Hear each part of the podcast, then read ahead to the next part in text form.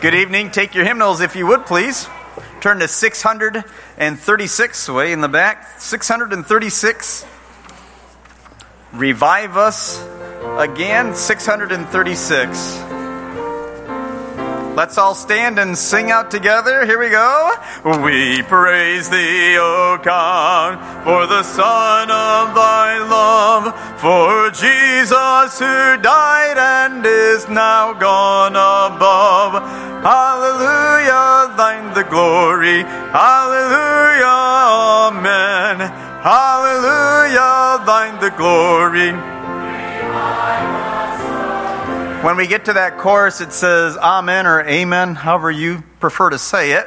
But I'd like a little more emphasis on that as we sing it, all right? On the second, we praise thee, O God, for thy spirit of light, who has shown us our Savior and scattered our night. Hallelujah, thine the glory. Hallelujah, amen. Hallelujah, thine the glory, revive us again. All glory and praise to the Lamb that was slain, who has borne all our sins and has cleansed every stain.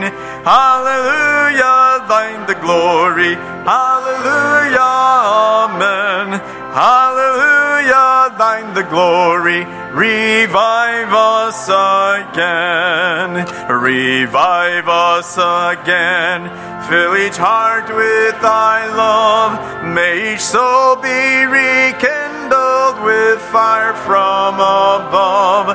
Hallelujah, thine the glory, hallelujah, amen. Hallelujah, thine the glory, revive us again. Brother Les Birmingham, would you open and lift your voice to God tonight, please?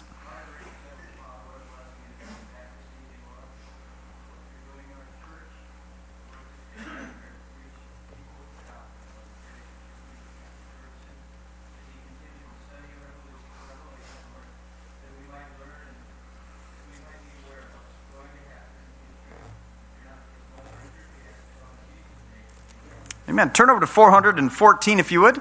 Be so kind to remain standing. four hundred fourteen, all I need. We'll sing the first, second, and the last verse. Jesus Christ. Jesus Christ is made to me all I need, all I need. He alone is all my plea. He is all I need. Wisdom, righteousness, and power, holiness forevermore. My redemption full and sure. He is all I need. On the second, Jesus is my all in all. All I need, all I need, while he keeps I cannot fall. He is all I need. Wisdom, righteousness, and power, holiness forevermore. My redemption full and sure. He is all. Glory, glory to the Lamb. Glory, glory to the Lamb. All I need, all I need. By his Spirit sealed I am. He is all I need. Wisdom, righteousness, and power, holiness forevermore. My redemption full and sure. He is all I need. Let's sing the chorus together. Every day with Jesus, two hundred fifty-four. Every day with Jesus is sweeter than the day before. two hundred fifty-four. two fifty-four. Every day with Jesus is sweeter than the day before. Every day with Jesus, I love him more and more. Jesus saves and keeps me. and he's the one I'm waiting for. Every day with Jesus is sweeter than the day before. Greet those around you, and we'll come back and sing that one more time.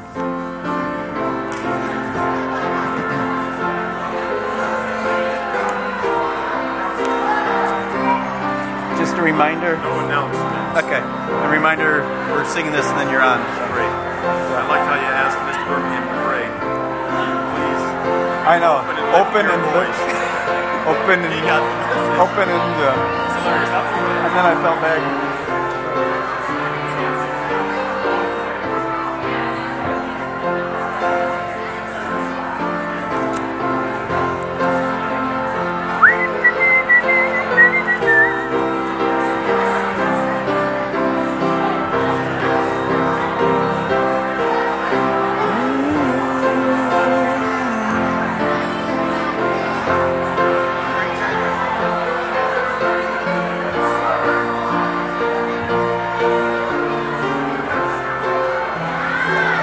As you make your way back to your seat, let's sing that together one more time, please.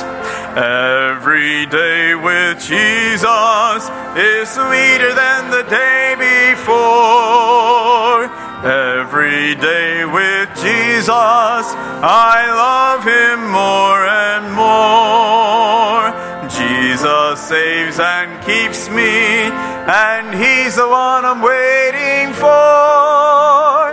Every day with Jesus is sweeter than the day before. Thank you. You may be seated. I'm going to ask the men that they would remain standing for our offering tonight. I appreciate uh, you being here tonight. This is another opportunity for us to worship uh, the Lord uh, this evening. I'm going to ask the blessing upon this offering. Lord, I pray that you would bless this offering tonight, that it be used to further the gospel and this local church family. In your name we pray. Amen.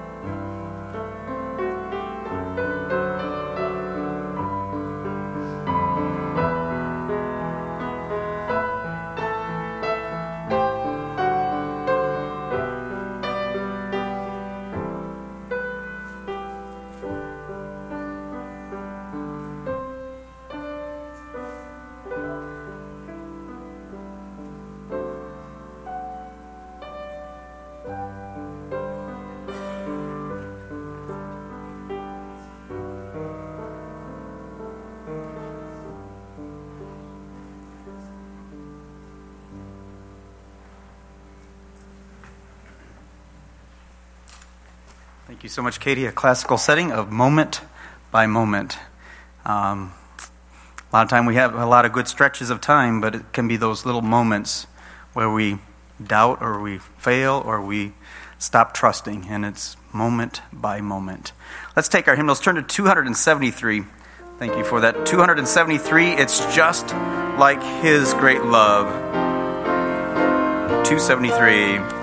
A friend I have called Jesus, whose love is strong and true, and never fails howe'er 'tis tried, no matter what I do.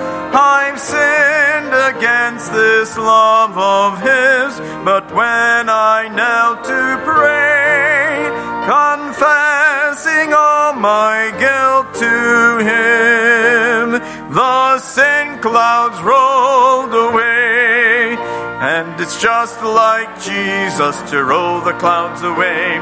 It's just like Jesus to keep me day by day. It's just like Jesus all along the way. It's just like his grace. Sometimes when clouds of trouble blot out the sky above, I cannot see my Savior's face. I doubt his wondrous love.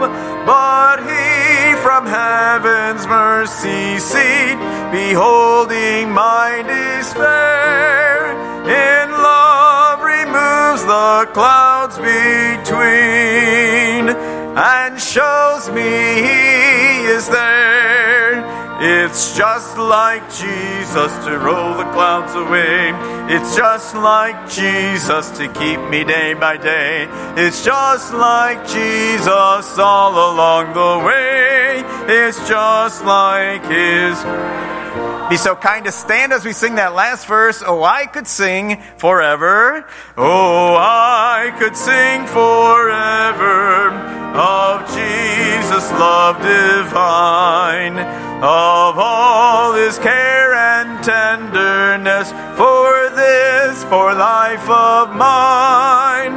His love is in and over all, and wind and waves obey. When Jesus whispers, peace be still, and rolls the clouds away. And it's just like Jesus to roll the clouds away. It's just like Jesus to keep me day by day. It's just like Jesus all along the way. It's just like his great love. Wonderful singing. Please be seated. Take your Bibles tonight and turn to Revelation chapter seventeen. Revelation chapter seventeen in your Bibles here this evening. It's good to see you here on a Sunday night, and uh, good to see many of you back today. Had a wonderful uh, morning today, and enjoying my time this morning in our Sunday school class, and uh, and then in the morning service. I've, I'm thoroughly enjoying the studies that I'm doing, both in Ephesians as well as Revelations. And uh, I hope you are as well. Revelation chapter seventeen is where we're at. Um, Mister Chapman, if you could advance the slide once. All right. Uh, we've been, of course, studying our uh, the book of Revelation. And uh, you see thirty-two A D is about the time that Jesus Christ died on the cross. Uh, he was raised from the dead, the resurrection, and then shortly thereafter, Uh, the day of Pentecost, he sent his Holy Spirit, and uh, the local church age began. Uh, that's we live in that age to this day, and it's going to conclude. The church age, age is going to conclude, as we've seen and studied, with the rapture. Uh, God's going to, he's not going to return to earth. He'll never touch down, so that's not the second coming. His first coming was when he was born in Bethlehem. His second coming won't be until the return of the Messiah. So the rapture, the believers are going to be caught up to be with the Lord in the air, and so shall we ever be with the Lord. And then we've really been studying the seven years of Jacob's trouble. Is there a young person here who can tell me the other word that we've been using to uh, to study the, the seven years of Jacob's trouble? It's a long word, starts with the letter T. Yes, that's correct. I don't know who said that. Was it a young person? I don't know. But we'll give it, we'll give credit to the young people. Anyway, tribulation. So good job, young people, answering that question. At the first three and a half years of the seven years of tribulation upon the earth, the Antichrist is going to support Israel. And you remember, he's going to come to power um, peacefully. But the first three and a half years, as we studied it in detail, verse by verse, is really a time of misery upon the earth.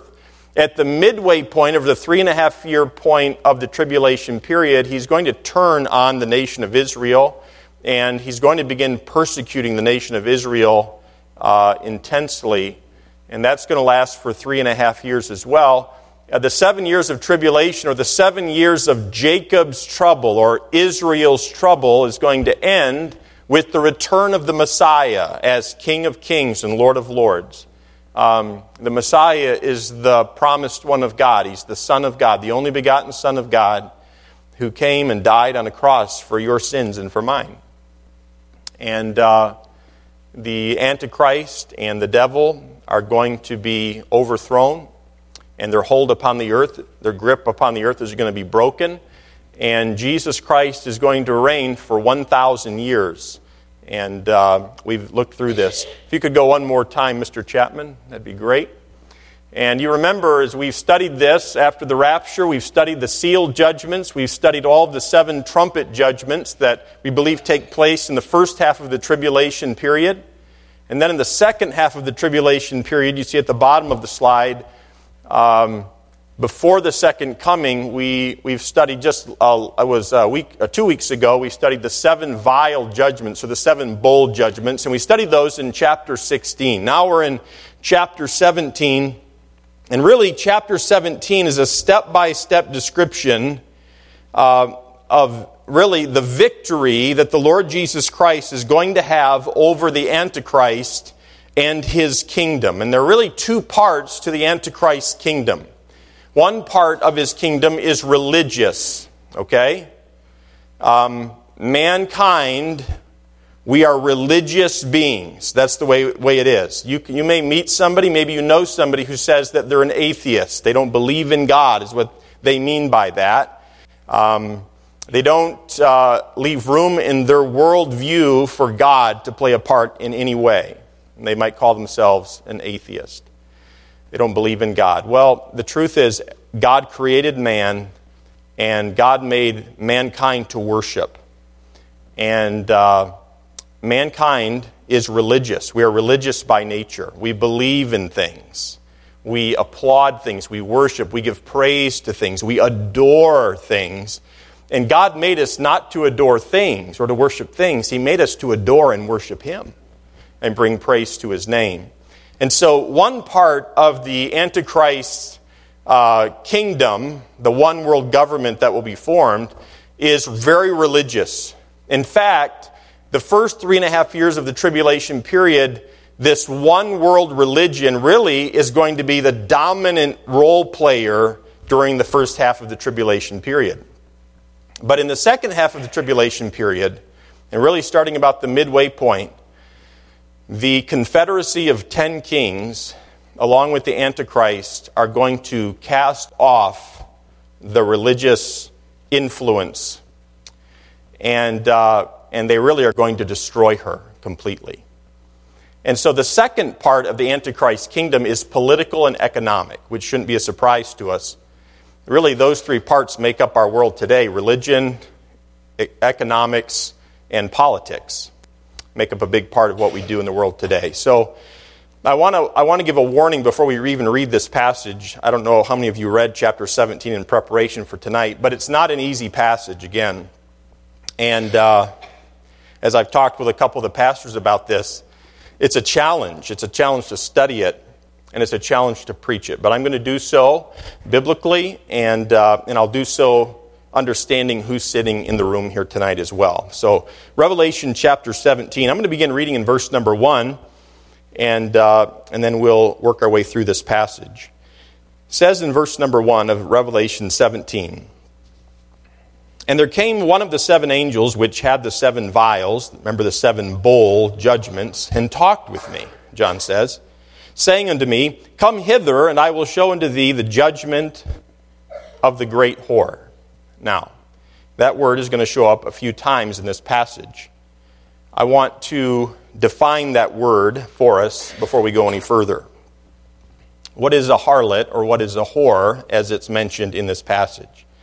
And I'm going to define it. Many of you are adults, and so I'm not going to go into detail, but I want to define it for us in a way that applies to this passage. Uh, a harlot, or a whore, as it's spoken of, is someone who's selfish. And everyone here, even young people, can understand this. Selfish, concerned only with what they want. And they'll do almost anything for what they want. They don't care who they hurt. They try to entice people who are simple to do what they want. So whenever that word, or a word like it, harlot or whore, is used in this passage, young people and adults, that's what I want you to think about. Okay, it's very important, because Uh, God uses some some names in this passage to help all people through all church ages grasp the severity of the situation and of this movement that he's describing. So he says this, he's, he says in verse number one, "Come hither, and I will show unto thee the judgment of the great whore that sitteth upon many waters." Verse two, "With whom the kings of the earth have committed fornication, and the inhabitants of the earth have been made drunk," or influenced, "with the wine of her fornication. So he carried me away," John writes, "in the spirit into the wilderness, and I saw a woman sit upon a scarlet-colored beast." What color is the color scarlet? Can anybody tell me? Red, correct. Okay, good. Uh, "full of names of blasphemy, having seven heads and ten horns. And the woman was arrayed in purple and scarlet color, and decked with gold and precious stones and pearls, having a golden cup in her hand, full of abominations and filthiness of her fornication." So you really get the idea here that she's been very selfish and promiscuous, and uh, she's been involved, this particular individual, which really isn't so much an individual as it's representing a religion. She's been very involved with all of the kings of the earth. Verse five, "And upon her forehead was a name written, Mystery Babylon, the Great, the mother of harlots and abominations of the earth. And I saw the woman drunken with the blood of saints." Oh, he's describing her for us. Drunken with the blood of saints. Who are the saints? Could someone tell me? Who are the saints? Remember, a saint is not someone who's dead, who has had a council declare them and given them sainthood. What? Who's a saint? Saved people, believers. If you're a born-again child of God, you could be ten years old here today, and if you're if you believed upon the name of Jesus Christ, you are a saint in the eyes of God. And so he says, "I saw the woman drunken with the blood of the saints." She's killed a lot of people who believe upon Jesus Christ. "Drunken with the blood of the martyrs of Jesus. And when I saw her, I wondered with great admiration." And that word admiration means wonder, amazement. Not so much that he wanted to be like her. Verse seven. "And the angel said unto me, Wherefore didst thou marvel? I will tell thee the mystery of the woman, and of the beast that carrieth her, with which hath the seven heads and ten horns." And now, now the angel is going to describe or explain for us what he's just announced to us. Verse eight. "The beast that thou sawest was and is not, and shall ascend out of the bottomless pit, and go into perdition," or the word is destruction or hell. "And they that dwell in the earth shall wonder, whose names were not written in the book of life from the foundation of the world, when they behold the beast that was and is not, and yet is. And here is the mind which hath wisdom. The seven heads are seven mountains, on which the woman sitteth. And there are seven kings, Five are fallen, and one is, and the other is not yet come. And when he cometh, he must continue a short space. And the beast that was and is not, even he is the eighth. Speaking about the Antichrist, he'll be the eighth leader or kingdom. And is of the seven, and goeth into perdition, or go, goes, uh, he'll go and perish and go to hell forever. Verse twelve. And the ten horns which thou sawest are ten kings, which have received no kingdom as yet, but receive power as kings one hour or a short period of time with the beast, the Antichrist. These have one mind, these ten kings, and shall give their power and strength unto the beast, or the Antichrist. These shall make war with the Lamb. Who's the Lamb? Capital L. Who's the Lamb? The Lord Jesus Christ. You're right. And so the beast is the Antichrist. He's going to make war with the Lamb, Jesus Christ. But notice verse fourteen, the middle part. And the Lamb shall overcome them. He's going to be victorious, for he is Lord. That capital L means the word Greek word kurios. He is the supreme authority of heaven and earth. He is the Lord of lords and the King of kings. And they that are with him are called. And notice the description of God's people who are with him. Called, we've talked about that over the past few weeks. Chosen and faithful. And he saith unto me, the waters which thou sawest where the whore sitteth are peoples and multitudes and nations and tongues. So that's not hard to understand, is it? The waters that the Antichrist and even the whore sitteth upon are the, the people, the nations of the earth. And the ten horns which thou sawest upon the beast, these shall hate the whore. The ten kings are going to hate this religious organization, and shall make her desolate and naked, and shall eat her flesh and burn her with fire.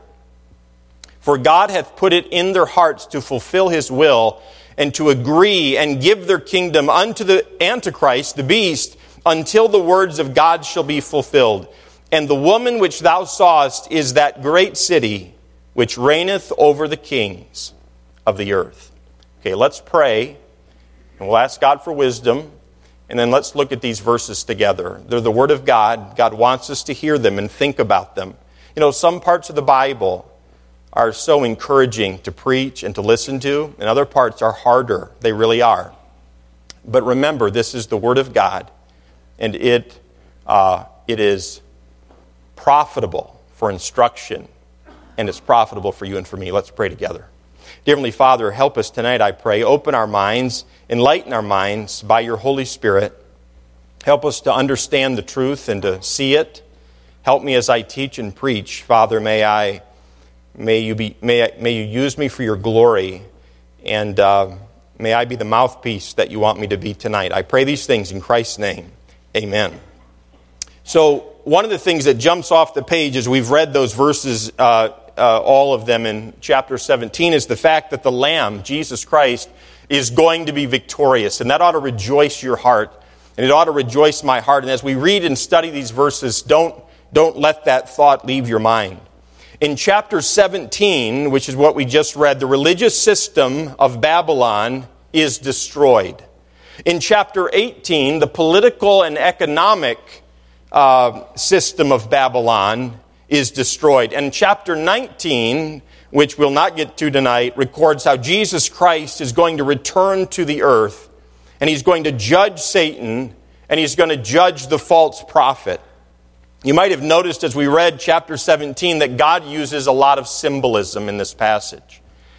And I think he does so, uh, so believers of all ages throughout church history will be encouraged to maintain their purity.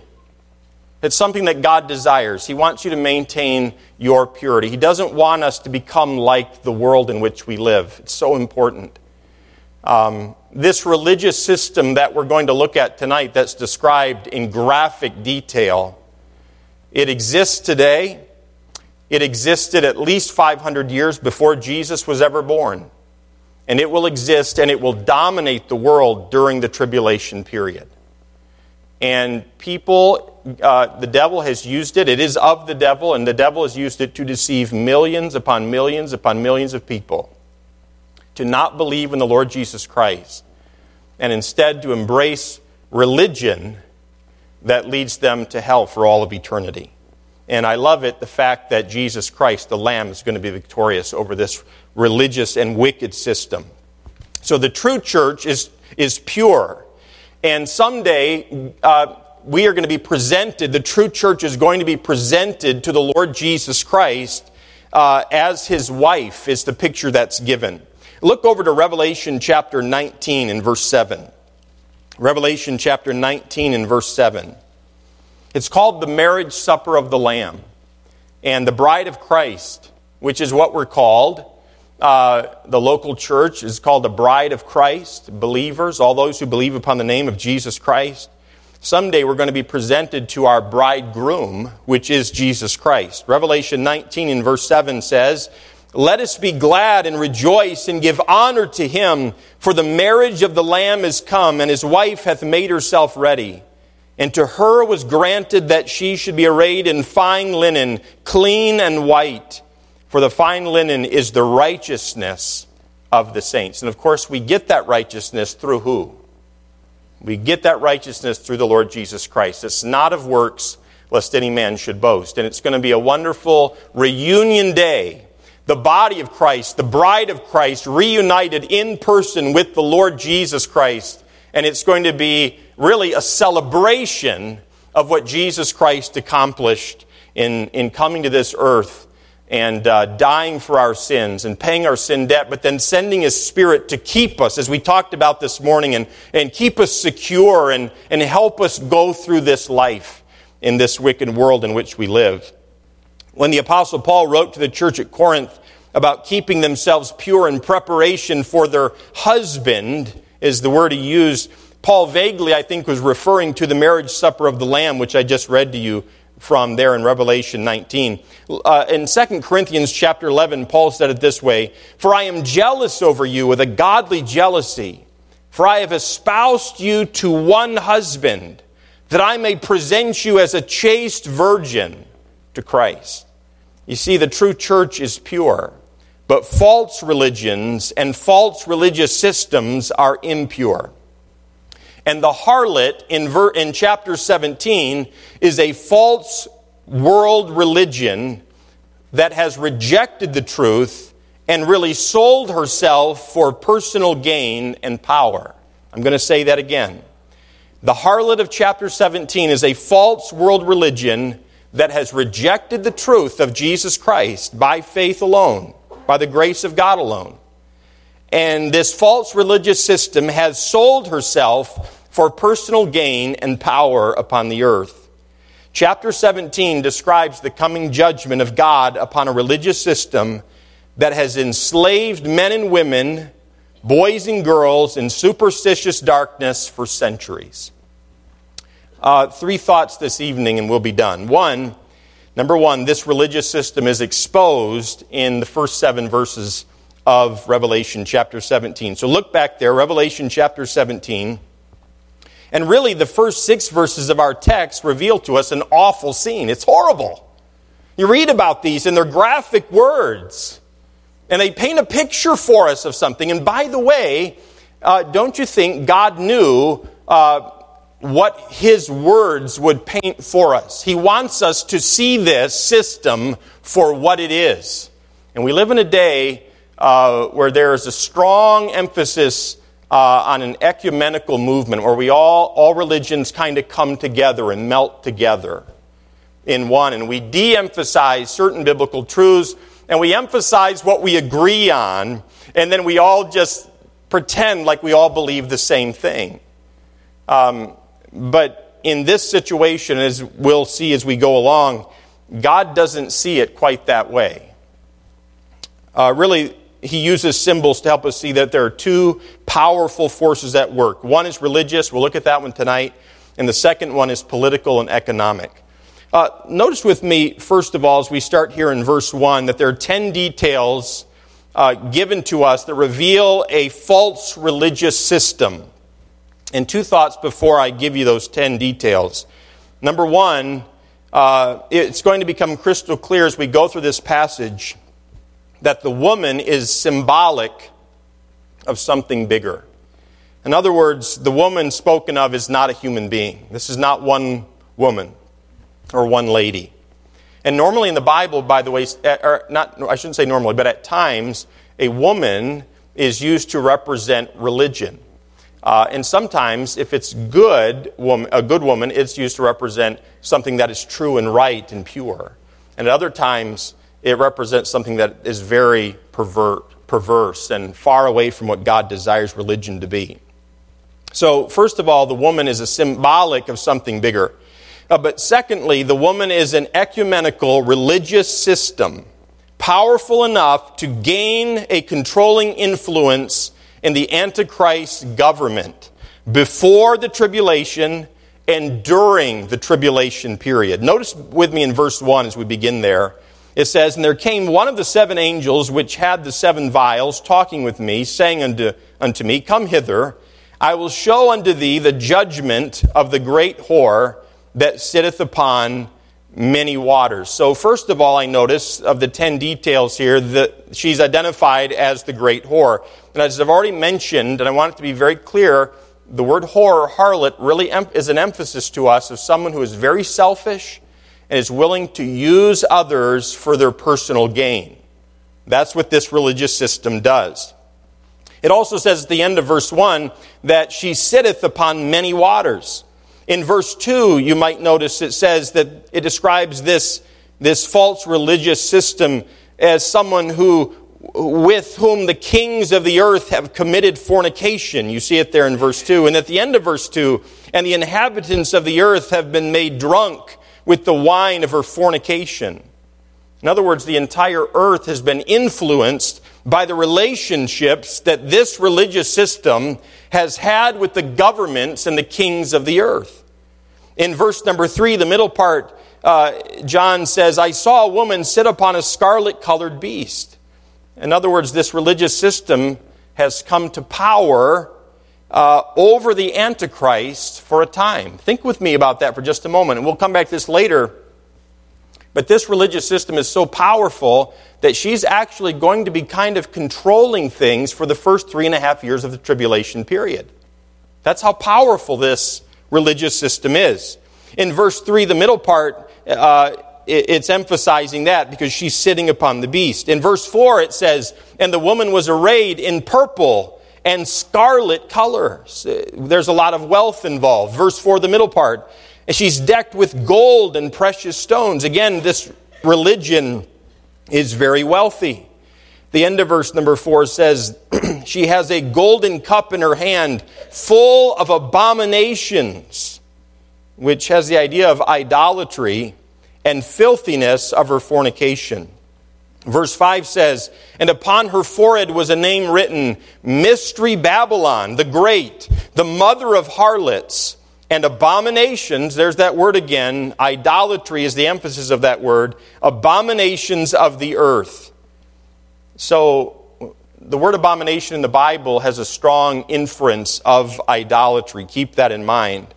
The woman in chapter seventeen is given a name. And you saw it there in verse five, Babylon the Great, the mother of harlots. It's a religion that Satan has used and will use to deceive mankind and to lead them away from God. Notice verse six, the beginning part. It says, "And I saw the woman drunken with the blood of the saints and with the blood of the martyrs of Jesus."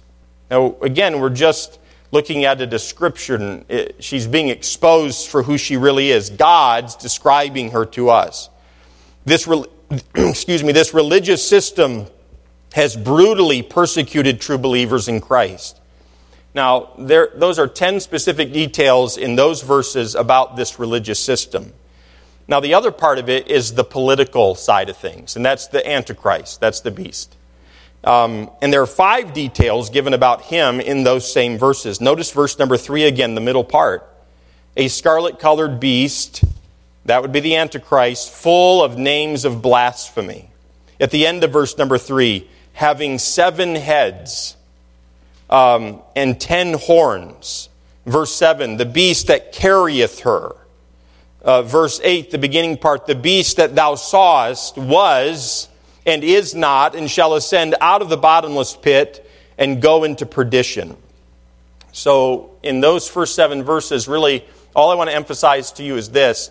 This religious system is exposed for what it is. It's wicked, it's vile, it's corrupt.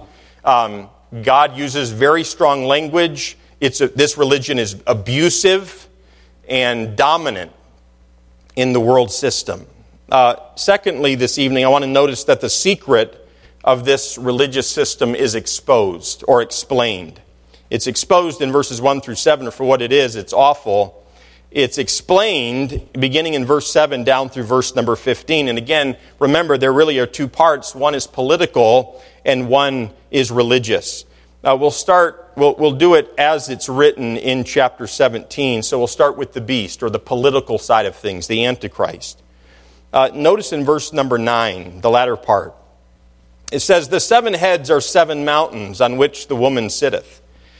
Now, some believers believe uh, or will teach that the seven mountains are a reference to the seven hills that the city of Rome sits on. And you might have heard that or read that before.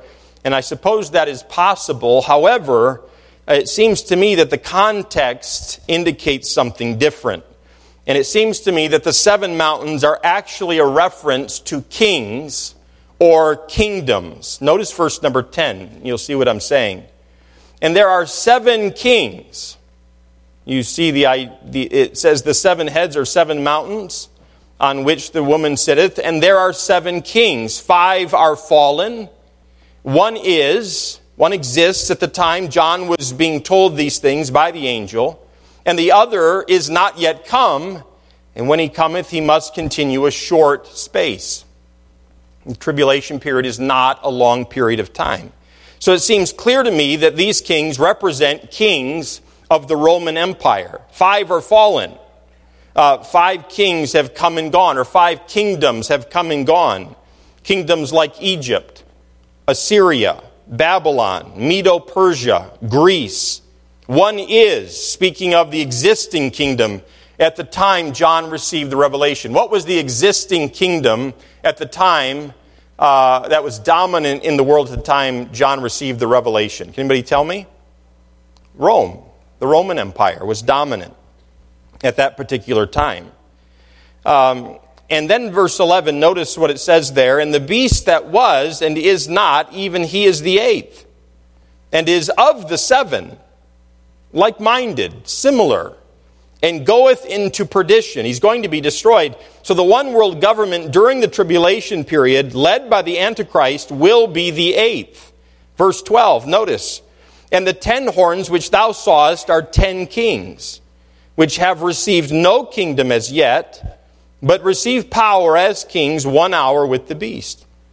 These ten kings, as I mentioned just briefly, uh, maybe ten minutes ago, Uh, these ten kings are uh, going to continue with the Antichrist. They're going to promise him allegiance. They are really in like-minded rebellion against the Lamb, against the Lord Jesus Christ.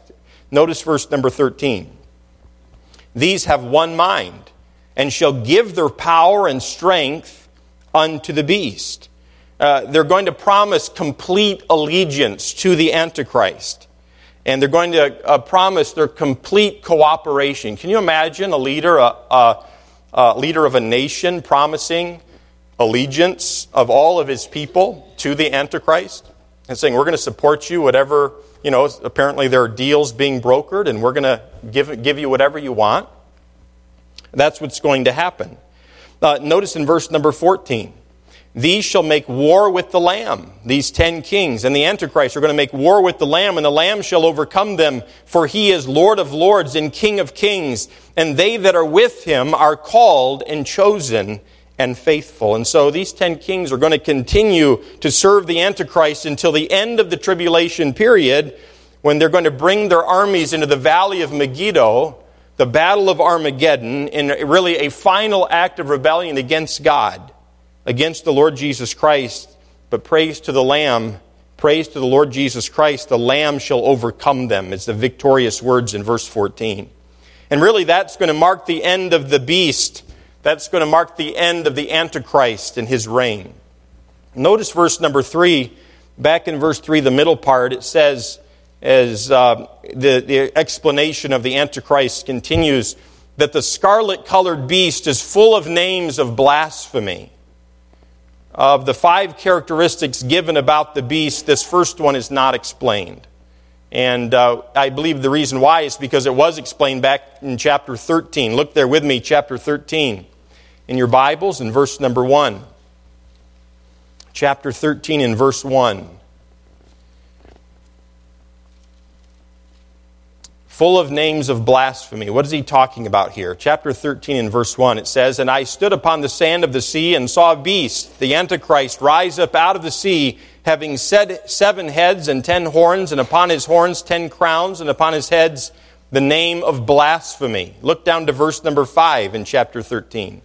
"And there was given unto him a mouth speaking great things and blasphemies, and power was given unto him to continue forty and two months." And then notice verse number six. "And he opened his mouth in blasphemy against God, to blaspheme his name and his tabernacle and them that dwell in heaven." And so the Antichrist is characterized by being blasphemous, or blasphemy. And the word blasphemy means irreverent toward God, or reproachful toward God. And that's the nature of the Antichrist. And really it's the blasphemous nature of all governments Uh, who are in opposition to the will of God. It existed in the time of Nimrod. You remember when they erected the Tower of Babel? And it's still characteristics of government to this day who are in opposition to the will of God. So we've looked at how the beast or the Antichrist is explained. How about the, how about the woman that is mentioned in this passage, the harlot? Well, notice it, it says there, Mystery Babylon, in verse number five. Ba- mystery, Babylon the Great, the mother of harlots and abominations of the earth. And again, I'm going to emphasize this. This is not a specific woman that he's talking about here. It's a world religious system that has dominion over the people of the world. Notice in verse number fifteen. Verse number fifteen.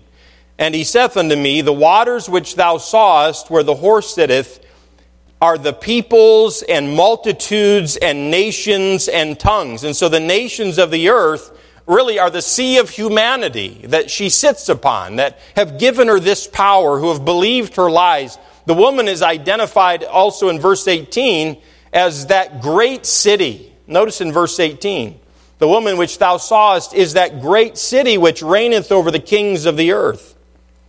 I don't believe this is necessarily talking about a specific city, a capital city of some kind, as much as it is describing a religious system. In fact, look back to chapter fourteen in verse number eight. Chapter fourteen in verse eight. "And there followed another angel saying, Babylon is fallen, is fallen, that great city, because she made all nations drink of the wine of the wrath of her fornication." And I believe there's some consistency here. He's talking about the very same thing. So there's one religious system that all nations and all world leaders have been forced to bow down to throughout the history of the world. And I sh- maybe I shouldn't say all leaders. I don't think all leaders have bound, bowed down to her and worshipped her. But a great many have. And it's this Babylonian religion of idolatry. You cannot go anywhere in the world today, or a hundred years ago, or a thousand years ago, or three thousand years ago, where this re- religion was not present. No system in the world has enslaved more people than this religion. This worldwide religion dominates politics. You see it in verse number eighteen. In verse number eighteen, uh, the latter part, "She reigneth over the kings of the earth." And, and and and earlier on, as we read, and we'll see this later, that the ten kings are going to th- cast her off. They're going to destroy her. And they hate her as well. Why? Because she's been ruling them. She's been ruling them. And really the fact that the harlot sits upon the beast in verse three, combined with the statement here in verse eighteen, the latter part, that she reigneth over the kings of the earth, tells us that this world religion, it does and it will have tremendous power over world government. And this is nothing new. The leaders of, of, of the Babylonian, this Babylonian idolatrous religion of the world has always vied with political leaders for dominance over their countries. True Christianity, though, never seeks, never seeks political power. That ought to connect with us. True Christianity never seeks political power. We don't seek to over, take over America. There's another religion in uh, the Islamic religion, and they desire that their law become the law of whatever land they're in. That that is not that is not what you and I as believers are called to do.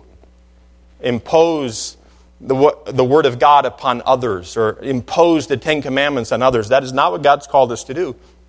He's called us to live by it, to submit ourselves to it. But Christianity never seeks political power. That doesn't mean that one of you can't run and be president of the United States someday, but it does mean that Trinity Baptist Church as a whole is not looking to take over the city council of Flushing or make a move in Lansing or something like that. Whenever the church uh, really as an organization has involved herself in politics, she has forsaken the will of God. Now, I want to step back for just a moment as we've we've looked at the the this false religion exposed for who she really is and explained. And I want I want to look at an overview of this Babylonian religious systems, and I want to connect some dots for us. Uh, there's no doubt that this Babylonian religious system is of the devil, okay? It contains enough truth to deceive a faithful or, or someone who's truly born again, and enough error to lead someone's soul to hell for all of eternity.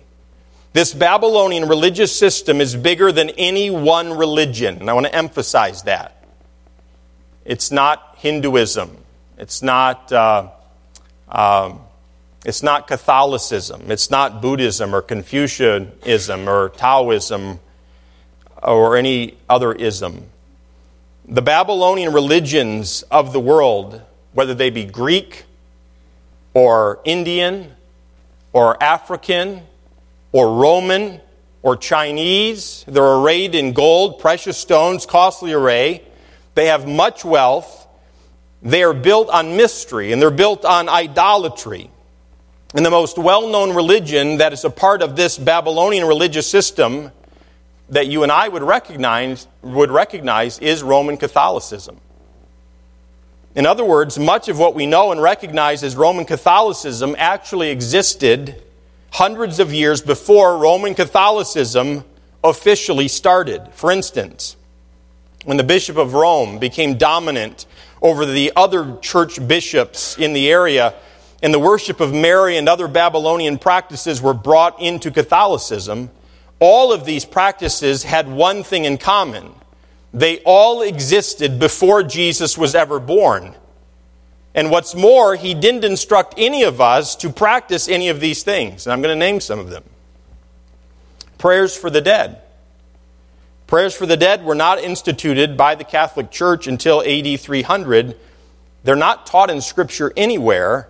But if, but their prayers for the dead are a regular part of ancestor worship of the Chinese, who practiced it hundreds of years before Jesus.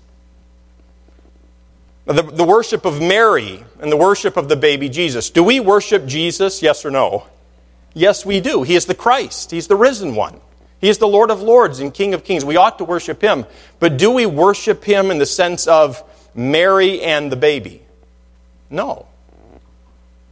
But the worship of Mary and the, and baby Jesus existed hundreds of years before Jesus was ever born, not by those names. And it was practiced by most of the major religions. Now, the mother and the baby were worshipped, they just had different names. And I'll dig into that a little bit more in just a few moments. Easter and Lent observances with forty days fasting were practiced for the benefit of, uh, of an individual named Tammuz, five hundred years before the birth of Jesus Christ. Turn your Bibles, if you would, to Ezekiel. I want you to see something. Ezekiel chapter eight. Ezekiel chapter eight. We're going to come back to Revelation, so hold your place there. But Ezekiel chapter eight.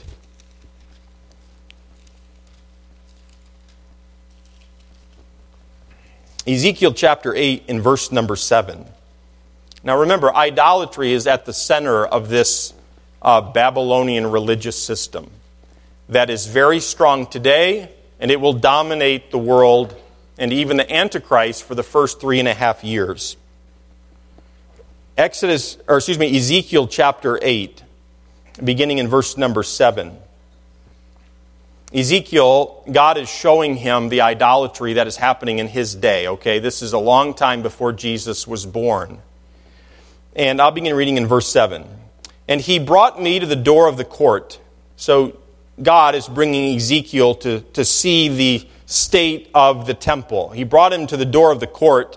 And when I looked, behold, a hole in the wall. Now the door of the court here is the inner court of the temple, where only the priests and the Levites were allowed. Verse number eight. Then said he unto me, Son of man, dig now in the wall, and when I had digged in the wall, behold a door. In other words, his vision is has been enlarged. Verse nine, and he said unto me, Go in and behold the wicked abominations that they do here. And what he's talking about is inside the holy place of the temple where were, were more idols and uh, and worship and sacrifice to idols. Verse number ten, so I went in and saw, and behold, every form of creeping things, and abominable beasts, things that were unclean to the Jewish people, and all the idols of the house of Israel portrayed upon the wall round about within the temple is what he's talking about. And there stood before them seventy men of the ancients of the house of Israel, and in the midst of them stood Jaazaniah, the son of Shaphan. So this particular man, Jaazaniah, the son of Shaphan. Who's Shaphan? Shaphan was the man who read the word of God to King Josiah when he was a young, young man, a young boy. He said, bring me the word of God. I want to hear it. Read it to me. So this man, Shaphan, Shaphan's son, now is leading the nation of Israel into idolatry.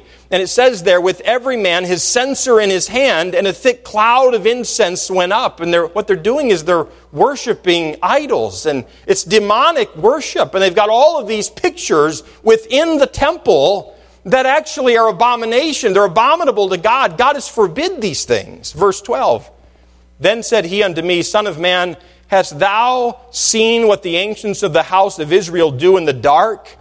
Every man in the chambers of his of his imagery, for they say, listen to this, the Lord, Jehovah, seeth us not. The Lord hath forsaken the earth. Verse thirteen, and he said also unto me, turn thee yet again, and thou shalt see greater abominations that they do. Then he brought me to the door of the gate of the Lord's house, which was toward the north, and behold, there sat women weeping for Tammuz. Now, Tammuz was a pagan female deity of Babylon. She was a goddess, a false god. Sometimes she is called the mo- she used to be she would be called the mother of God. Sometimes she would they would call her the Queen of Heaven. Um, to the Greeks, she was known as Adonis. To to the Romans, she was known as Venus. And pagan legend holds that that uh, Tammuz had had had an infant son, and that he was virgin born, and that he was killed. And so the women of Israel were so influenced by this pagan goddess who had had a virgin born son killed that they're outside of the gates of the temple weeping.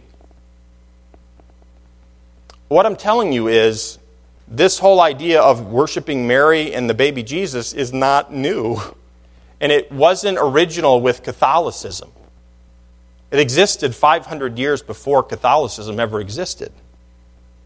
The worship of Tammuz was so extensive that even the women of Israel would weep for her. Queen of Heaven is not Christian. And I imagine that most good Roman Catholics aren't aware of this, but that title is actually found in Jeremiah chapter forty-four and verse seventeen, and it was used to describe Tammuz, the mother goddess of Babylon, over five hundred years before Jesus Christ was born. Another, another, uh, and I'm just highlighting, and again, I, it's not Catholicism I'm trying to pick on this evening, but that would be the closest to us. Uh, celibate nuns and priests is not biblical. And yet hundreds of years before Jesus Christ, it was practiced by the Buddhists and by the Hindus, and they still practice it to this day. The sign of the cross. The sign of the cross used on the end of a pole uh, was used in the worship of Tammuz hundreds of years before Christ. Confession, confessing your sins to a priest, was a practice of Babylon. Prayer beads, purgatory existed prior to the birth of Jesus. And where did the Roman Catholics get these practices? And the answer is from Babylonian mysticism that goes all the way back to the Tower of Babel, the mother of harlots. Some years ago, a couple of years ago, I watched a documentary. It wasn't really a documentary as much as it was Morgan Freeman, one, an actor in our country, had traveled around the world, and he was trying to connect the dots. And the, the movie was about God. And uh, and he and he, he he talked with Hindus, and he talked. He went to he went went to South America, and and he's he's looking at different things and interviewing different people, and he's connecting the dot that we all believe in the same God. He talked to Roman Catholics, and he tried to find all, and he and he and he did a pretty good job of connecting how there's so many ways that we all agree. Here's the thing: Roman Catholics are called Christians sometimes. But are they truly born again? Now, I want to say this. If a person's in the Roman Catholic Church and they believe upon the name of the Lord Jesus Christ alone for salvation, are they born again? Yes, they are. Should they continue in that teaching? No. But are they born again? Yes. And, there, and I don't doubt there might be some like that. But, um, you know, as Morgan Freeman talked about those things and interviewed those people, it was titled The Story of God. And he tracked it back a long time. You see, Roman Catholicism is not the only form of Babylonian mysticism, but it is the one that has infiltrated Christianity. And she may be the one leading all forms of religion in the end of times. Now, I want to emphasize something else. Unity is found in the truth. We are living in a day where there is pressure for us to unite with anyone who somewhat agrees with us on something. And we are not to be part of anything that is anti-Christ or anti-biblical. Roman Catholicism is not a friend of Jesus Christ. And it's not a friend of his body. I'm going to read to you a selection from, from uh, I believe it's Haley's Bible Handbook. It has to do with church history and, and things about the Bible and history. And I'm going to read to you a little bit about this. Verse six in our passage says that this woman is drunken with the blood of the saints and with the blood of the martyrs of Jesus. When we think of Catholicism today, we don't often think of persecution, do we? I pass a, I pass a Catholic church uh, on the way to church. But Rome opposed, has always opposed this book in its entirety. I'm going to read to you about some persecution. In the Netherlands, the Reformation was received early. Lutheranism and then Calvinism and the Anabaptists were already numerous. Between fifteen thirteen and fifteen thirty-one, so we're going back quite a ways, there were issued twenty-five different translations of the Bible in Dutch, Flemish, and French.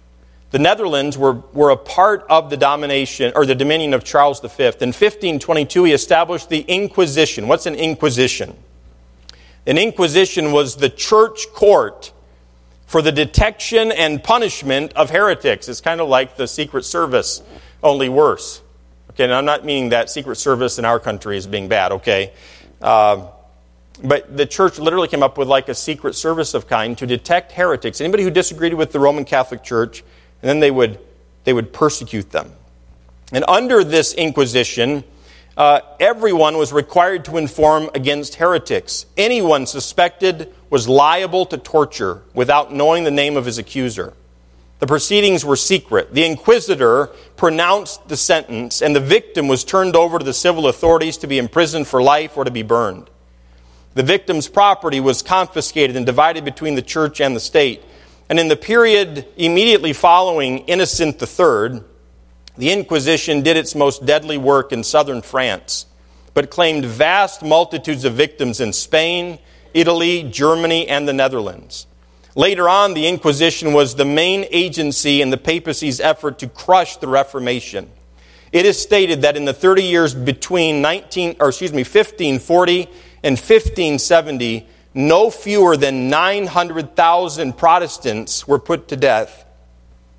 In the Pope's war for the extermination of the Waldenses, think of monks and priests directing with heartless cruelty and inhuman brutality the work of torturing and burning alive innocent men and women, and doing it in the name of Christ by the direct order of the, quote, vicar of Christ. And the word vicar means authorized to perform the function of another. The Inquisition is the most infamous thing in history. It was devised by the popes, used by them for five hundred years to maintain their power. For its record, none of the subsequent line of holy and, in, quote, holy and infallible popes have ever apologized for what they did. In fifteen twenty-five, they prohibited religious meetings in which the Bible could be read. In fifteen forty-six, they prohibited the printing or possession of the Bible, either in Latin or in translations. In fifteen thirty-five, they decreed death by fire for Anabaptists. Philip the Second, successor to Charles the Fifth, reissued the edicts of his father, and with Jesuit help, an extreme wing of Roman Catholicism, carried on the persecution with still greater fury. By one sentence of the Inquisition, the whole population was condemned to death, and under Charles the Fifth and Philip the Second, more than one hundred thousand were massacred with unbelievable brutality. Some were chained to a stake near the fire and slowly roasted to death. Some were thrown into dungeons, scourged, tortured on the rack before being burned. Women were buried alive, pressed into coffins too small, trampled down with the feet of the executioner. Those that tried to flee to other countries were intercepted by soldiers and massacred. After nine years of non-resistance under unheard-of cruelty, the Protestants of the Netherlands united under the leadership of William of Orange, and in fifteen seventy-two began the Great Revolt, and after incredible sufferings in sixteen oh nine, won their independence. Holland on the north became Protestant, Belgium on the south Roman Catholic. Holland was the first country to adopt public schools supported by taxation and to legalize principles of religious toleration and freedom of the press. In France, by fifteen twenty, Luther's teacher, teachings had penetrated France. Calvin soon followed, but by fifteen fifty-nine, there were about four hundred thousand Protestants. They were called Huguenots. They earn, uh, their earnest piety and pure lives were in striking contrast to the scandalous lives of the Roman clergy. In fifteen fifty-seven, Pope Pius urged their extermination. The king issued a decree for their massacre and ordered all loyal subjects to help in hunting them out. The Jesuits, again that extreme faction of Roman Catholicism, went through France persuading the faithful to bear arms for their destruction. Thus hunted by papal agents or agents of the Pope, as in the days of Diocletian, they met secretly, often in cellars at midnight. Um, Catherine de' Medici, the mother of the king, an ardent Romanist, that is Roman Catholic, and willing tool of the Pope, gave the order. And on the night of August twenty-fourth, fifteen seventy-two, seventy thousand Huguenots, including most of their leaders, were massacred. seventy thousand. Are you hearing this? There was a great rejoicing in Rome. The Pope and his college of cardinals went in solemn procession to the church of San Marco and ordered the Te Deum to be sung in thanksgiving. The Pope struck a medal in commemoration of the massacre and sent a cardinal to Paris to bear the King and Queen Mother the congratulations of Pope and cardinals. France was within a hairbreadth of actually becoming Protestant, but France massacred Protestantism on the night of Saint Bartholomew, fifteen seventy-two. I read about the Huguenot Wars. Following Saint Bartholomew's massacre, the Huguenots united and armed for resistance, till finally, in fifteen ninety-eight, by the Edict of Nantes, they were granted the right of freedom in conscience and worship. But in the meantime, some two hundred thousand had perished as martyrs.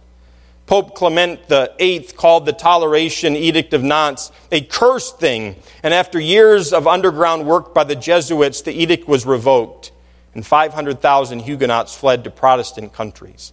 In Bohemia, by sixteen hundred, in, in a population, listen to this, of four million people, eighty percent were Protestant, of four million. When the Habsburgs and the Jesuits, that extreme faction of Catholicism, had done their work, only eight hundred thousand were left. all Catholic. three point two million people. In Spain, the Reformation never made much headway because the Inquisition was already there. Every effort for freedom or independent thinking was crushed with a ruth- ruthless hand. Uh, Torquemada, a Domitian monk, arch-inquisitor, in eighteen years burned ten thousand two hundred people and condemned to perpetual imprisonment ninety-seven thousand people. Victims were usually burned alive in the public square, and they made the occasion of relig- a religious festivity.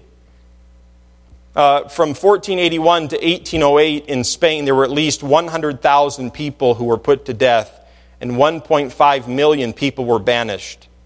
In the sixteenth and seventeenth centuries, the Inquisition extinguished the literary life of Spain and put the nation almost outside the circle of European civilization. When the Reformation began, Spain was the most powerful country in the world. Its present negligible standing among the nations shows what papacy can do for a country. And I'm going to stop there. But we live in a day where we all want to agree. And, and listen, I'm not saying don't vote for someone who's a Roman Catholic. I'm not saying to be, to put, uh, you know, don't go overboard. What I'm saying is this. Roman Catholicism is not the enemy as much as this false religion is the enemy.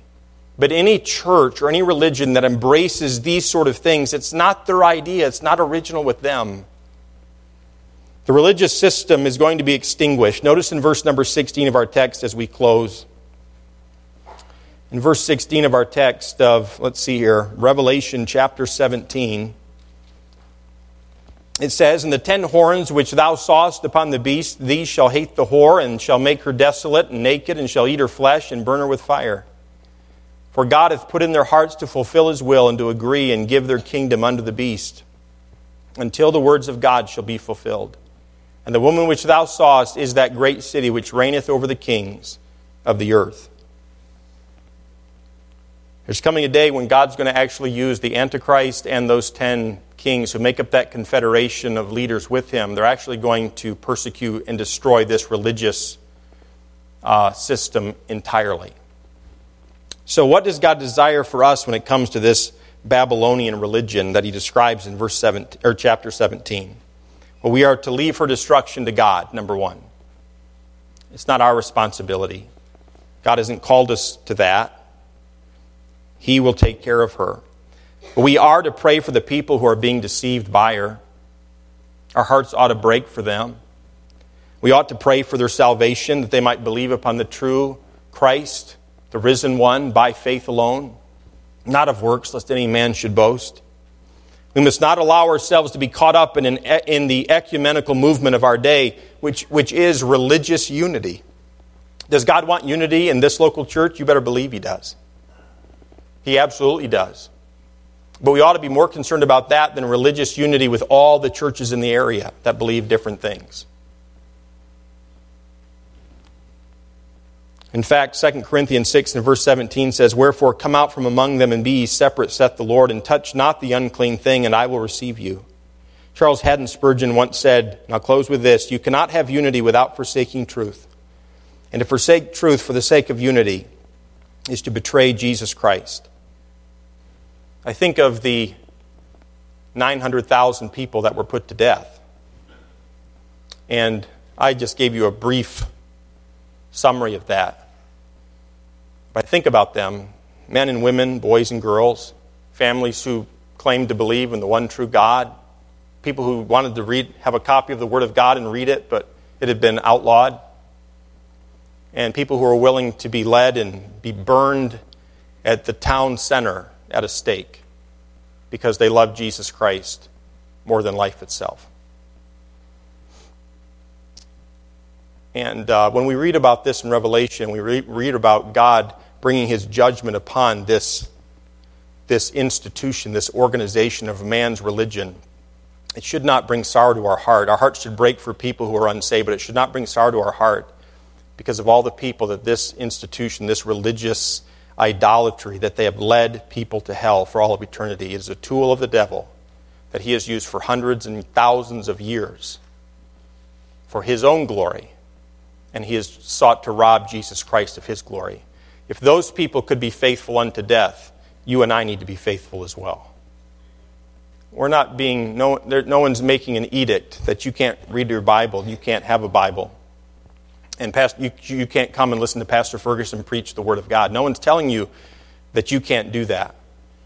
They were willing to die to do it. And you and I ought to be willing to live for Christ with the freedom that we have. Let's pray. Dear Heavenly Father, thank you so much for your love for us.